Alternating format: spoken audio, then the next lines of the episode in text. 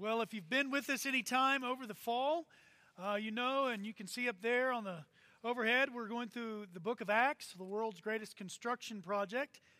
But today and next week, I wanted to spend a couple weeks going over one of the uh, best topics for a believer, and that is the topic of Thanksgiving.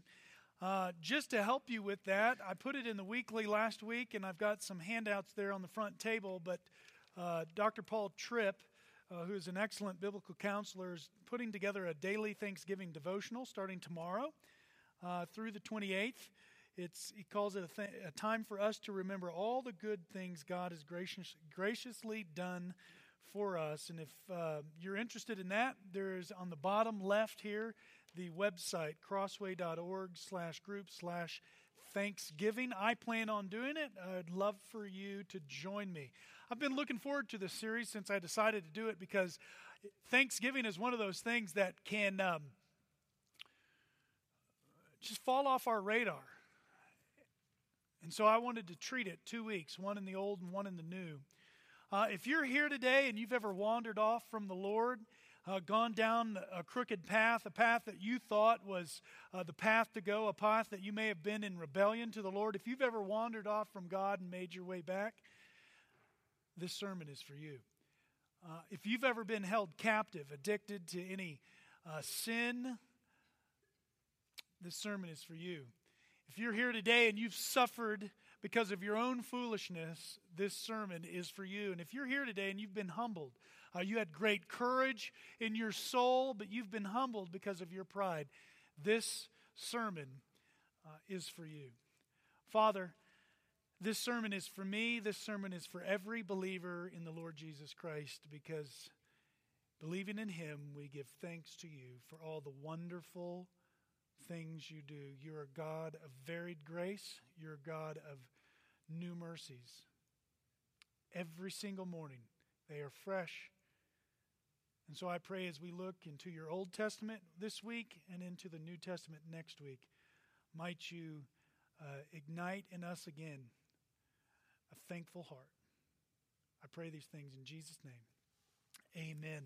Well, last Sunday, our uh, small group ended for the semester. We had a little Thanksgiving appetizer, as one person had said.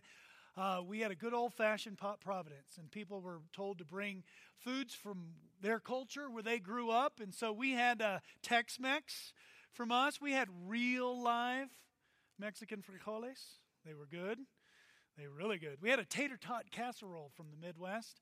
Uh, from the deep south, we had dump, chicken and dumplings and uh, some gumbo and uh, all sorts of desserts just mixed up with a cup of love.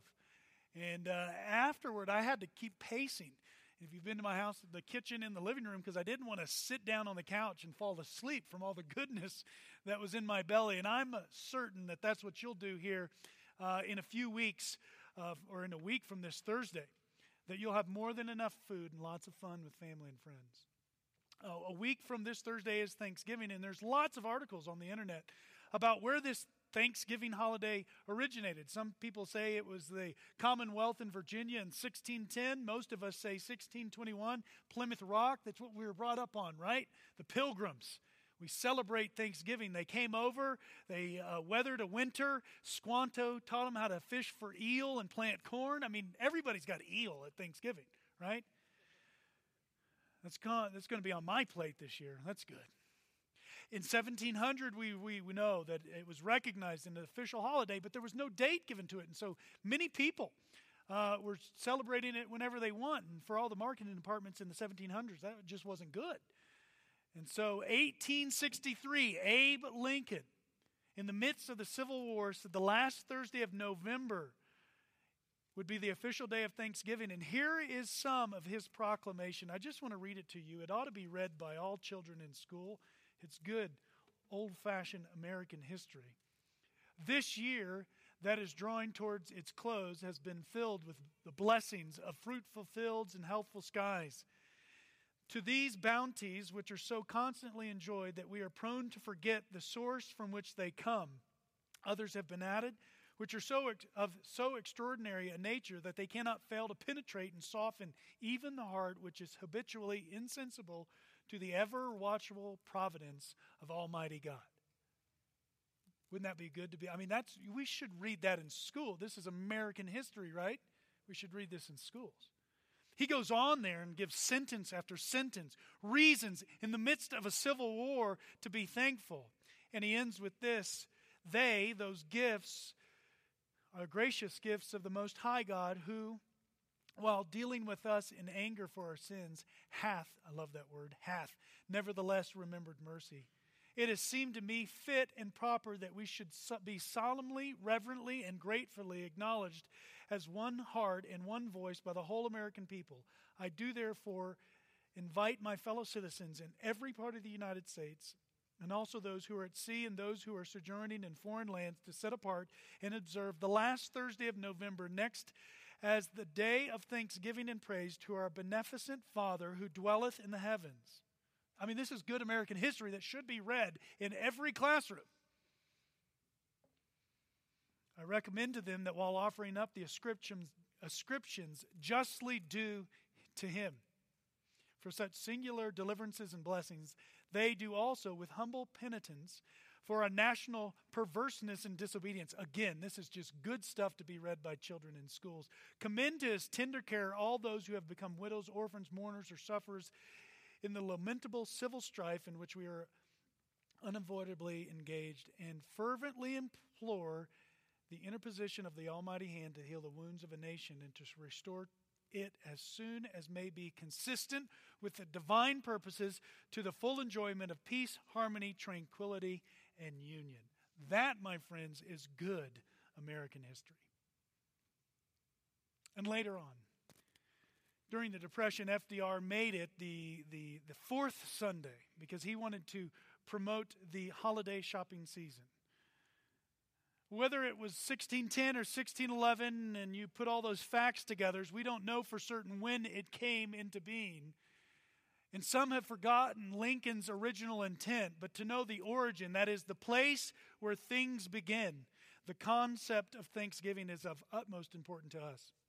And as in all of life, if you're a believer in the Lord Jesus Christ and you know Him, you know that all things begin and end with Jesus, with God, with the Trinity. And so today we're going to look at the necessity of thanksgiving. And we're going to look at some reasons to be thankful. So turn with me, if you would, to Psalm 107 in your Bibles. Psalm 107. Uh, if you notice, in Psalm 107, right above it, it says Book 5. The Psalms are divided into five books. Uh, some say to mirror the law. And in this book of Psalms, you get some various ones. In Psalms 107 to 110, you will get the Psalms of Passover in 113 to 18. You will get the classic Psalm on the law in Psalm 119. You get the songs of ascent in Psalms 20, 120 through 134, some Davidic Psalms in 138 through 145. And as we were singing today, and as was flashed up there, Psalm 148 is part of the Hallel Psalms of Psalm 146 to 150. And what ends with this climax of praise begins, begins with the wisdom of thanksgiving.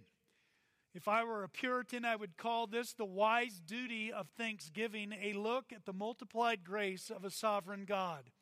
And if you see on the outline up there, we will see God's multiplied grace. You'll see a call to thanksgiving and some causes for thanksgiving.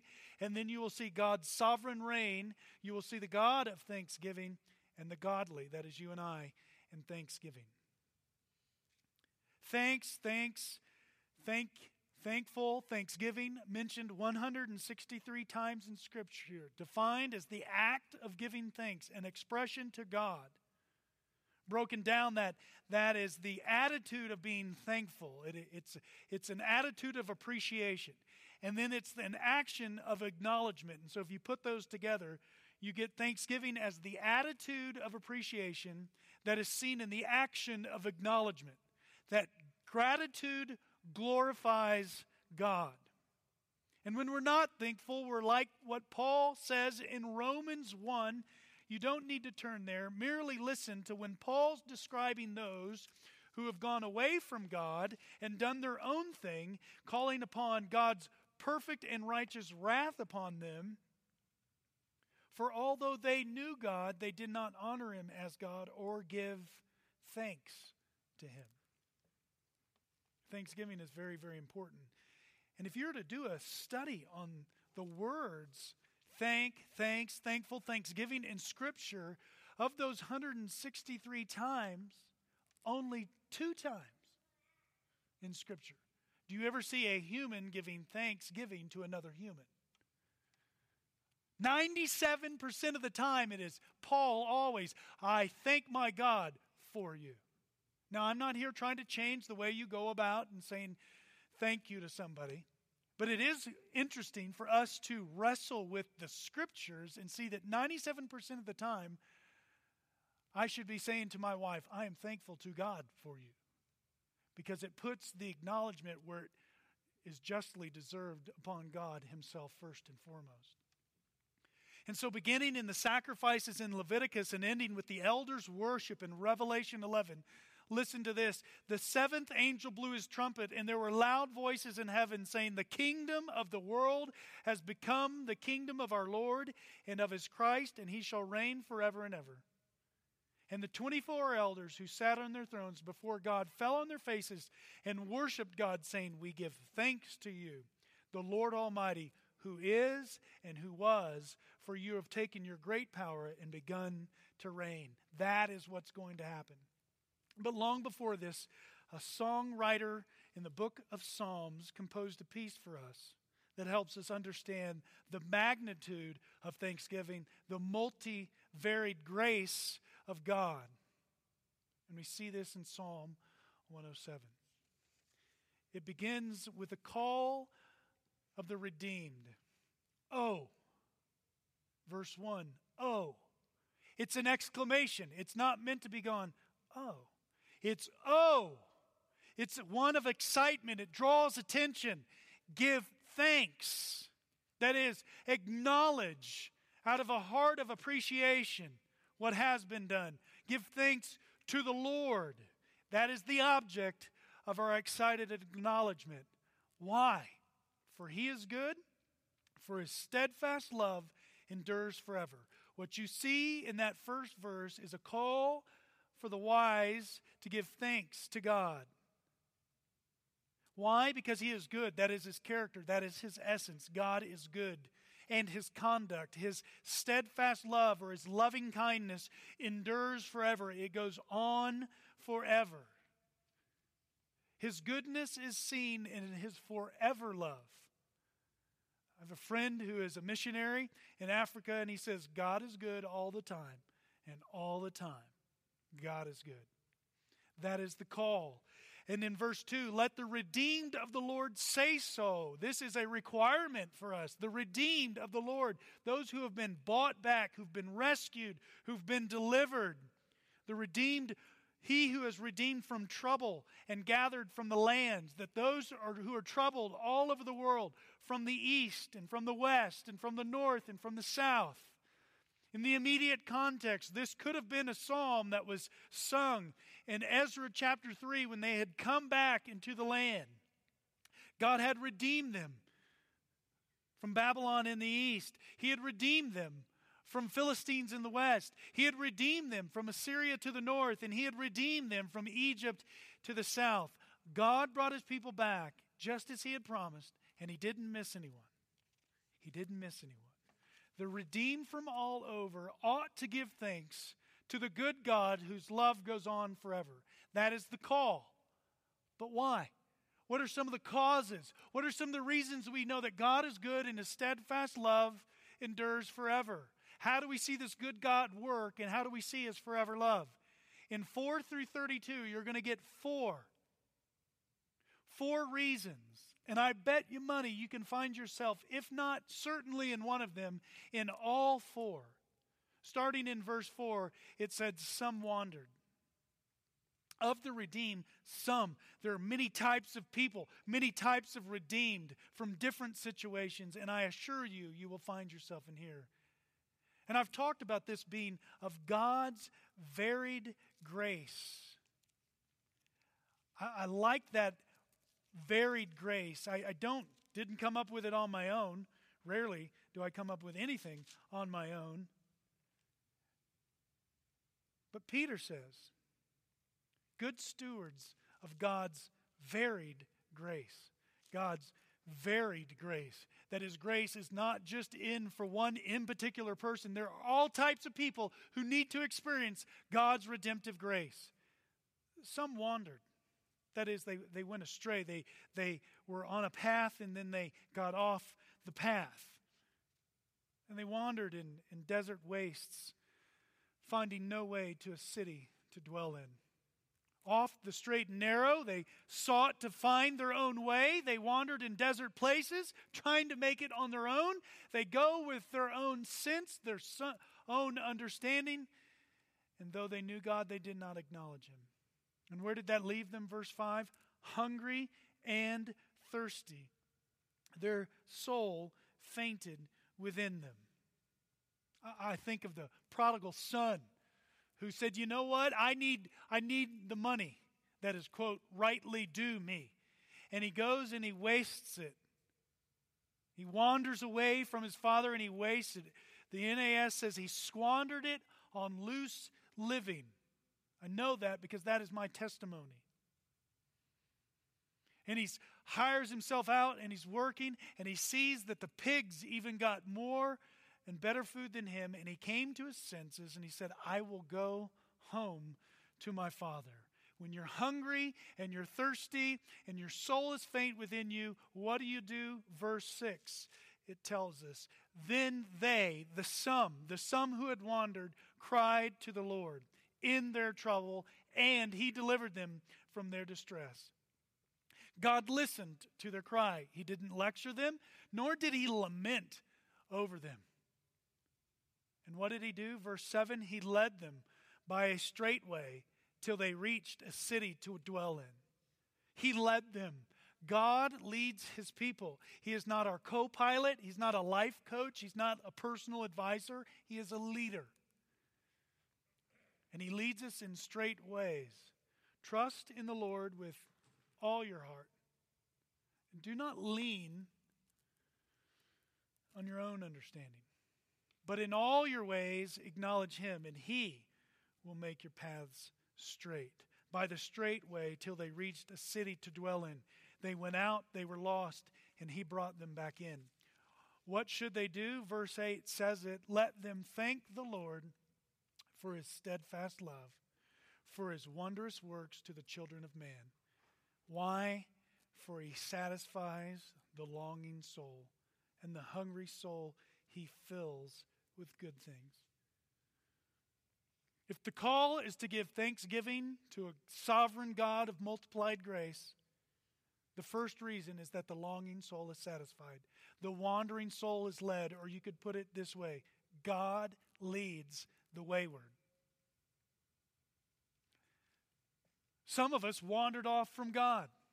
Some of us were brought up in the ways of the Lord, but we wandered. We did our own thing, and we got lost and we got hungry. And when we cried out to the Lord, He was there to lead us home to a place of safety. That is what the idea of city means in this context. To a place of provision that He gave these people food. He brought the Israelites back from wandering, He brought them into a city, into a land flowing with milk and honey. And what happened to them in reality and in history, it actually happened is a picture for us. Paul says it in Romans. What happened to them is an example for us because there are many in here who wandered, who wandered from the Lord, thinking you knew your own way, thinking your smarts, your morality, your people skills will get you to where you want to go, but you, like some of us, ended up lost, hungry, and in need. And then you cried out to the Lord, and He led you. Let those people give thanks to the Lord. Some of you wandered, but not all of us. There are different types of people, and in 10 through 16, you get another example of a reason for us to praise God. Some sat in darkness and in the shadow of death, prisoners in affliction and in irons. Some wandered, but some were held captive. They were in the dark. They were dying. Why? Verse 11 tells us For they had rebelled against the words of God and spurned the counsel of the Most High. They had the truth in front of them and they said, I want nothing to do with this. And they went on their own way and they found themselves in prison. Verse 12 So he bowed their hearts down with hard labor. The he there is God. Just like he promised Israel, if you rebel against my law, I will remove you from the land. And they fell down with none to help. What, what does a prisoner do? Shackled. You, you can go nowhere. The only thing you can do is what they did in verse 13. Then they cried to the Lord in their trouble, and he delivered them from their distress. He brought them out of the darkness and the shadow of death, death and burst their bonds apart. God released them. God freed them.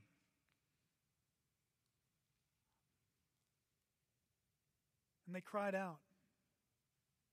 In spite of their rejecting God's word, God freed them from prison. What should they do? Verse 13 or excuse me, 15. Let them thank the Lord for his steadfast love, for his wondrous works to the children of men.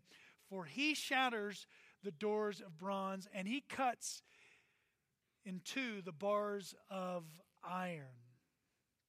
Reason number two. Maybe some of you weren't wanderers, but some of you were imprisoned. Reason number two the imprisoned soul is set free. God frees prisoners. Like Peter was freed in the book of Acts, prisoners are released who cry out to God. That's literally what happened to Samson. He was shackled and he cried out to God. Maybe you're here today and you've never been in a physical prison, but you've been shackled according to what the New Testament calls you've been enslaved to various lusts and passions. I love that phrase because it talks about various lusts, and you match that with God's varied grace. And some of us were addicted to porn. Some of us were addicted to alcohol. Some of us were enslaved to selfishness, enslaved to gossip, enslaved to people pleasing. We were so worried about what others think, and God freed us. John says in chapter 8, Abide in my word He's speaking, he's recording Jesus' words Abide in my word, and you shall know the truth, and the truth shall set you free. Paul said in Romans 8, There is therefore now no condemnation for those who are in Christ Jesus. For the law of the Spirit of life has set you free from the law of sin and death. And Peter says we are a chosen race, a royal priesthood, we're God's own possession. We're owned by Him that we may proclaim his excellencies, he who brought us out of the darkness. He freed us from the darkness to walk and to proclaim his excellencies in the marvelous light. Paul says in Colossians, Colossians 1, you've been transferred from the domain of darkness into the kingdom of his beloved Son. Maybe you were shackled in debt because you thought money would be the answer. Or maybe you were shackled in lusts because you thought pleasure was the answer. God's various grace conquers, frees, and releases our various lusts and passions. And God's, God frees us from the deepest of all self love, the love of self, the love of sin, the love of what it can immediately provide in the in the short term but long term it enslaves us and we feel like we can't get out but then we cry to the lord and he frees us god frees us not so we can make much of ourselves but we can make much of him which is what charles wesley did in the great hymn and can it be long my imprisoned spirit lay fast bound in sin and nature's night thine eye diffused a quickening ray I woke, the dungeon flamed with lights. My chains fell off, my heart was free. I rose, went forth, and followed. Some have wandered. Some have rebelled and been shackled in their own sin. But there are some of us, verse 17 through 22, who are just plain foolish. Some were fools for their sinful ways. That's what the psalmist says. Through their sinful ways and because of their iniquities, they suffered affliction. Let's just admit it. Some of us, and I include myself in this group, I, I really include myself in all four of them. It's not funny. it is, it is seriously joyful to know that he saved a wanderer, a rebel, and here uh, one who was foolish. Some of us were just plain dumb and did our own thing and we suffered for it. It's not that everything in the world, when suffering comes, it's not because of sin, but sometimes our misery is our own fault. So much so that in verse 18 they loathed any kind of food and they drew near to the gates of death. While some wandered and found no food, there were some who, in their own foolish rebellion, didn't even want food. Have you ever been there? Have you ever gotten to a point where you just can't eat? And you feel like life's closing in on you. And you're saying, Lord, I don't know what's the, this, this broad, this vast and varied creation you've given me. Uh, I, in my own foolishness, just want to die. What do you do? Verse 19. then they cried to the Lord in their trouble, and he delivered them from their distress. He sent out his word and he healed them. Stop right there for just a second. He did what? He sent out his word and he healed them. Healed by the word. And he delivered them from their destruction. Here's what he didn't do get yourself, he didn't say get yourself right. He didn't say come to me when you got yourself cleaned up. No, he responded through his word in grace and love. And I hope you're seeing the repetition here. Some wandered, some rebelled, some were foolish. Then they cried out, then they cried out, then they cried out. And what does he do? What should we do? You see the repetition. Let them thank the Lord for his steadfast love, for his wondrous works to the children of man.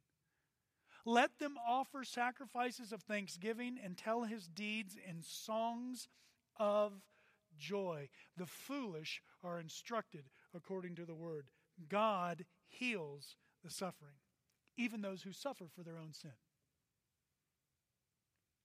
They ended up almost dying because of their iniquity. They cried out in spite of their resistance, and he sent his word and he healed them.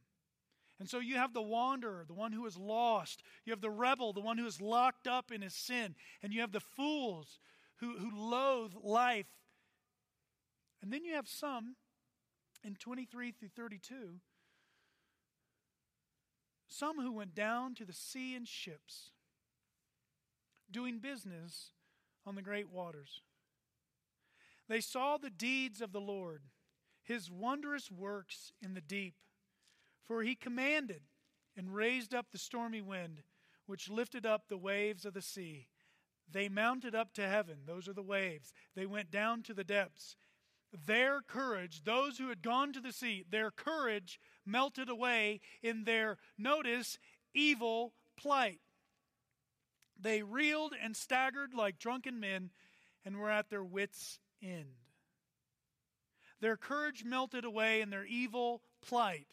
These are not just perils that happen hurricanes that hit a coast, tornadoes that tear up the plain. Those, those things happen. These are those who went in their own courage with evil plights. And God used nature to get their attention. I think of James 4. Come now, you who say, Today and tomorrow we'll go to such and such a town, spend a year there, trade and make a profit. Yet you do not know what tomorrow will bring. What is your life?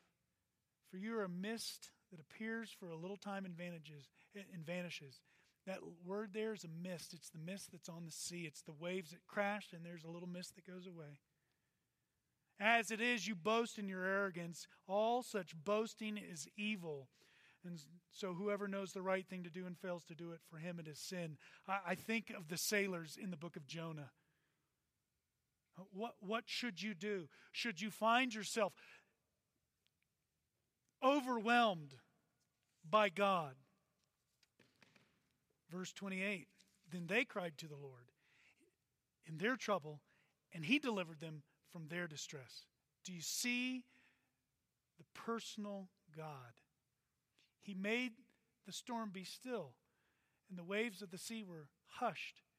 Then they were glad that the waters were quiet, and he brought them to their desired haven. Let them thank the Lord for his steadfast love, for his wondrous works to the child of men. Let them extol him in the congregation of the people and praise him in the assembly of the elders. Their rebellious soul is humbled in joyous peace. God comforts the troubled. I think of Jesus when he shows that he and the Father are one and that he has the power of the Father when he calmed the storm. And I, I think there may be a progression here. I think if you wander in your own wisdom, you will find yourself shackled in sin, dying in your foolishness, and overwhelmed by the power of God. But crying out to Him, we become satisfied, freed, instructed, and peaceful. And this all originates, this all originates. We, we don't even have to, to argue what date Thanksgiving originated with. This all originates from a personal God who goes, who literally seeks after wanderers, who seeks after rebels, who seeks after fools, and who seeks after the proud. A personal God. Dr. David Powlison is another one of my f- favorite authors. Said it like this Our God gets personal with his children. When we Christians say that we know and serve a personal God, we're usually making a theological statement, confessing our faith. The God revealed in the Bible is a person. In fact, one God in three persons. He's not an abstraction or an impersonal force. He is and does love, communion, intimacy, initiative, and cooperation within himself as well as with us. Because he is a person, he is named with many names, each name true, each name filling in for us a picture of who he is and what he's like. He acts, he speaks. He is knowable, yet he is this unknowable yet unfathomable person. He thinks. He tells us what he thinks so that we will know.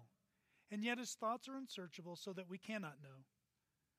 The revelation that we understand is like an islet of light in an ocean of light too bright to comprehend. What is mysterious is not darkness, but a brightness that our eyes cannot bear, shining along a spectrum that extends far beyond what our eyes can perceive. Clay pots can never fully understand their potter, though they know many things about his shaping touch. He is wise, he actively rules. His providential hand is gracious and just. He gives life, he builds up and he nourishes. He tear down, he tears down and he kills. He renews. He does things a person does. And in the fullness of time, we are privileged to know him in personal, intimate, familial terms. He is our Father. He is our Savior and our Lord. He is our Holy Spirit.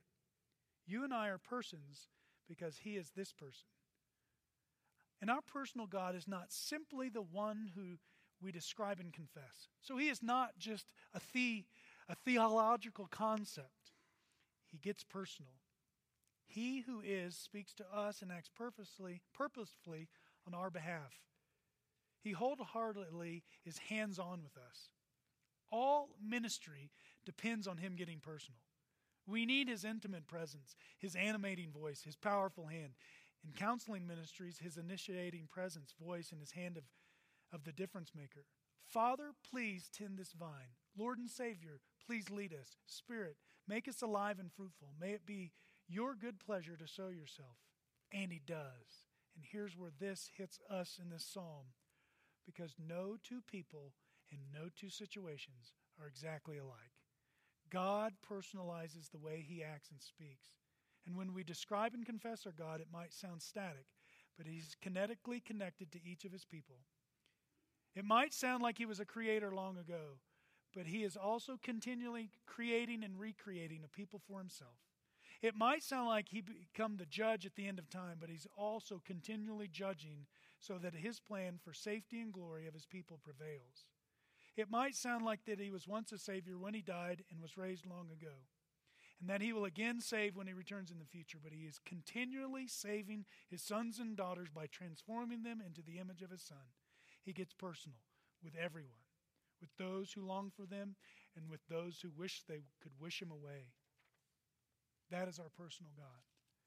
And he comes to the wanderer, he comes to the rebellious, he comes to the sufferer, and he comes to the proud. He's a personal God, and he's also a sovereign God. That is the God of thanksgiving. Look at verse 33.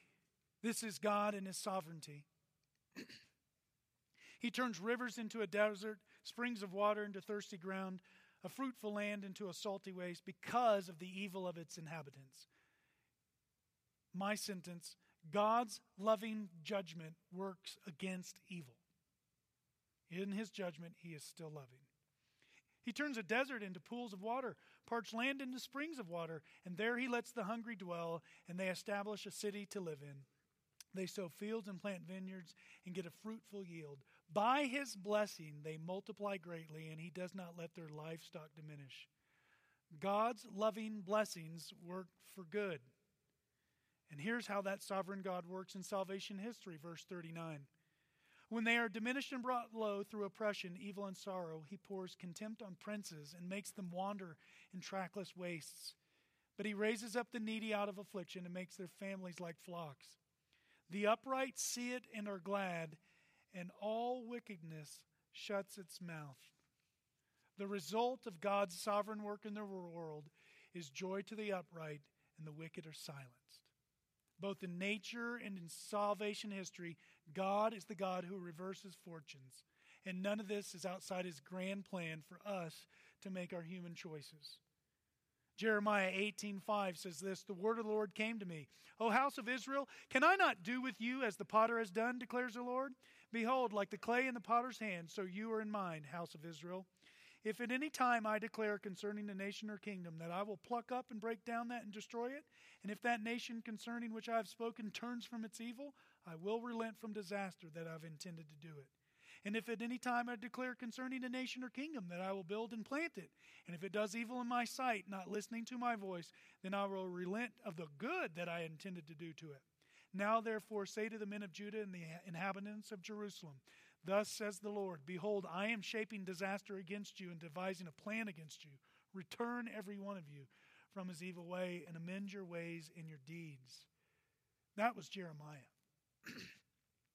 there was another prophet he said it like this Blessed are you who are poor, for yours is the kingdom of heaven. Blessed are you who are hungry now, for you shall be satisfied. Blessed are you who weep now, for you shall laugh. And blessed are people blessed are you when people hate you and when they exclude you and revile you and spurn you. Your name is evil. Rejoice in that day. Leap for joy, for behold, your reward is great in heaven. But woe to you who are rich, for you have received consolation. Woe to you who are full now, for you will be hungry. Woe to you who laugh now, you shall mourn and weep. And woe to you when all people speak well of you, for so their fathers did to the false prophets. And so Jeremiah gives a balanced sermon. Jesus gives a balanced sermon. A balanced sermon on God's sovereignty in the midst of all of life troubles the comfortable and comforts the troubled. And so we come to this psalm and we see there's a God of varied grace who rules the world as he sees fit, and he deserves our thanksgiving. Maybe there are some of you here today who've forgotten just what it means to thank God. My mama always told me, though she didn't use Psalm 107 language, she said, Count your blessings.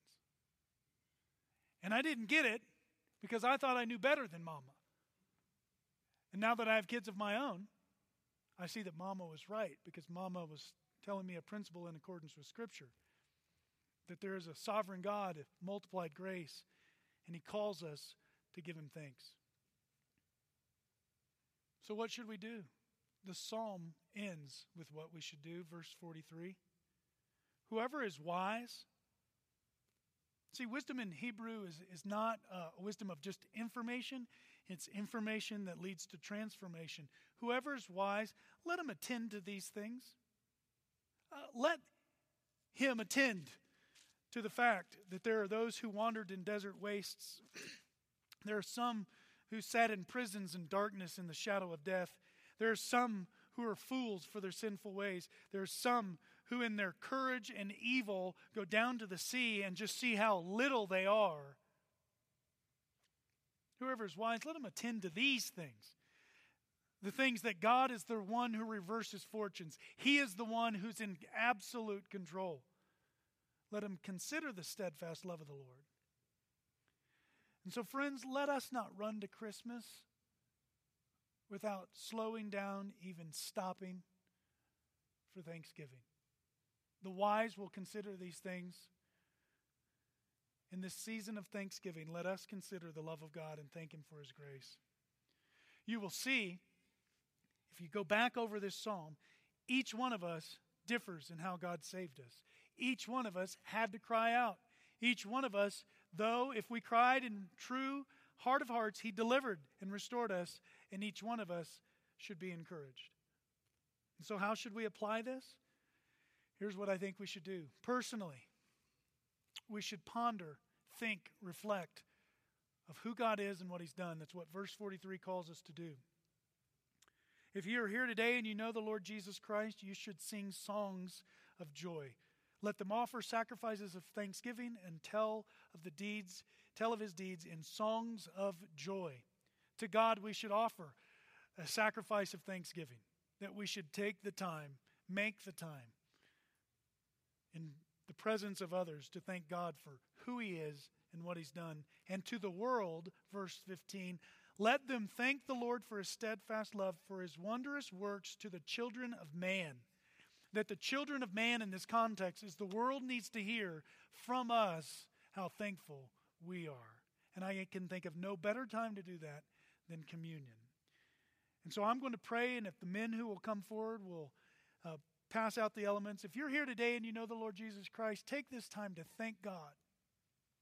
If you're here today and you don't know the Lord Jesus Christ, please let the elements pass. Father, thank you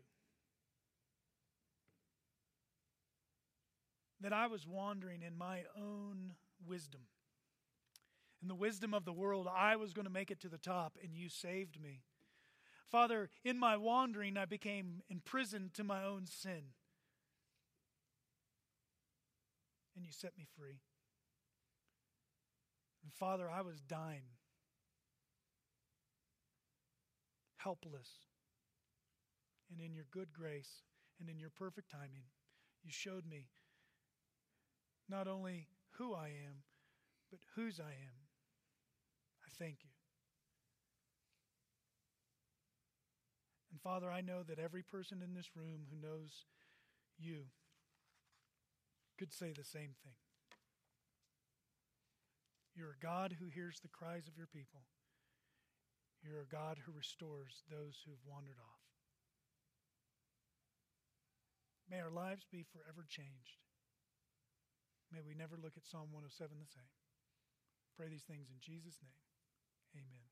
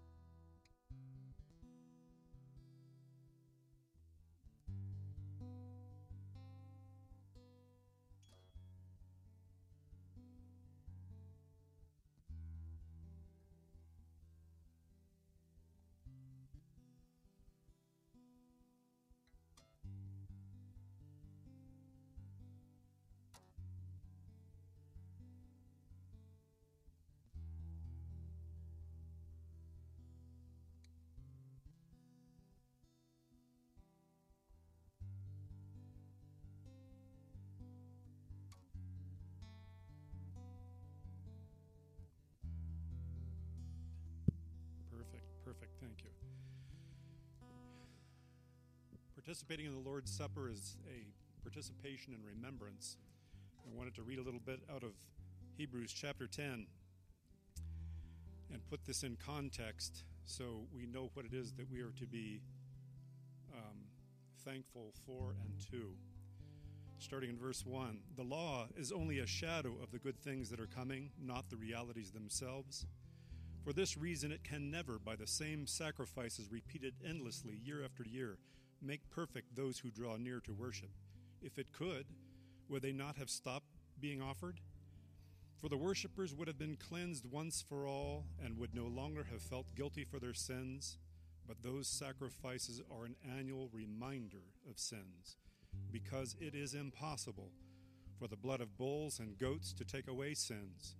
Therefore, when Christ came into the world, he said, Sacrifice and offering you did not desire, but a body you prepared for me. With burnt offerings and sin offerings you were not pleased. Then I said, Here I am. It is written about me in the scroll, I have come to do your will, O God. First he said, Sacrifice and offerings, burnt offerings, and sin offerings you did not desire, nor were you pleased with them, although the law required them to be done. Then he said, Here I am, I have come to do your will.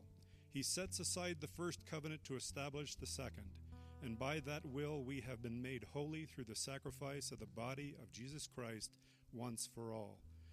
Day after day, every priest stands and performs his religious duties. Again and again, he offers the same sacrifices which can never take away sins. But when this priest had offered for all time one sacrifice for sins, he sat down at the right hand of God. Since that time, he waits for his enemies to be made his footstool, because by one sacrifice, he has made perfect forever those who are being made holy. The Holy Spirit also testifies to us about this. First, he says, This is the covenant I will make with them after the, that time, says the Lord. I will put my laws in their hearts, I will write them on their minds. Then he adds, Their sins and lawless acts I will remember no more. And where these have been forgiven, there is no longer any sacrifice for sin. Therefore, brothers, since we have through the since we have confidence to enter the most holy place by the blood of Jesus, by a new and living way opened for us through the curtain that is his body. And since we have a great priest over the house of God, let us draw near to God with a sincere heart and full assurance of faith, having our hearts sprinkled to cleanse us from the guilty conscience, and having our bodies washed with pure water. Let us hold unswervingly to the hope we profess, for he who promised is faithful. I want to take you back to verse 3 for a moment. The constant sacrifices that were made, they did not take away sin, but were a constant reminder to the people of their sins. And it was just a perpetual reminder, again and again. That same word remember, or brought to remembrance, that is used of the sacrifices and the reminder of sin, is the same word for remembrance that Jesus used to say, as often as you drink this cup and eat this bread, do it in remembrance of me. That is, don't have no. Israel had a focus on the sacrificial system itself, and he said it is not the elements that can ever save you. The bulls and blood of bulls and goats can never save anyone. Neither can these elements. These elements don't save us. It is the object to which these elements point, and has always pointed, even in the sacrifices of the Old Testament. So it is the object to which these elements point that saves us. That is the Lord Jesus Christ. Let's pray. Lord, thank you. We, we do know, Lord, that you are a personal God and one who has personally come and through the salvation that you have brought to us through the holy sacrifice of your Son, Jesus, we remember him. And we remember through these elements that you have given us. It is not the elements that can at all ever save us, Lord, but it is through those elements, the object to which those elements point, our Lord and Savior, Jesus Christ. We thank you for the, the, the blood and the body that the Lord shared, shed on that cross for us so long ago. We look back to that time and rejoice.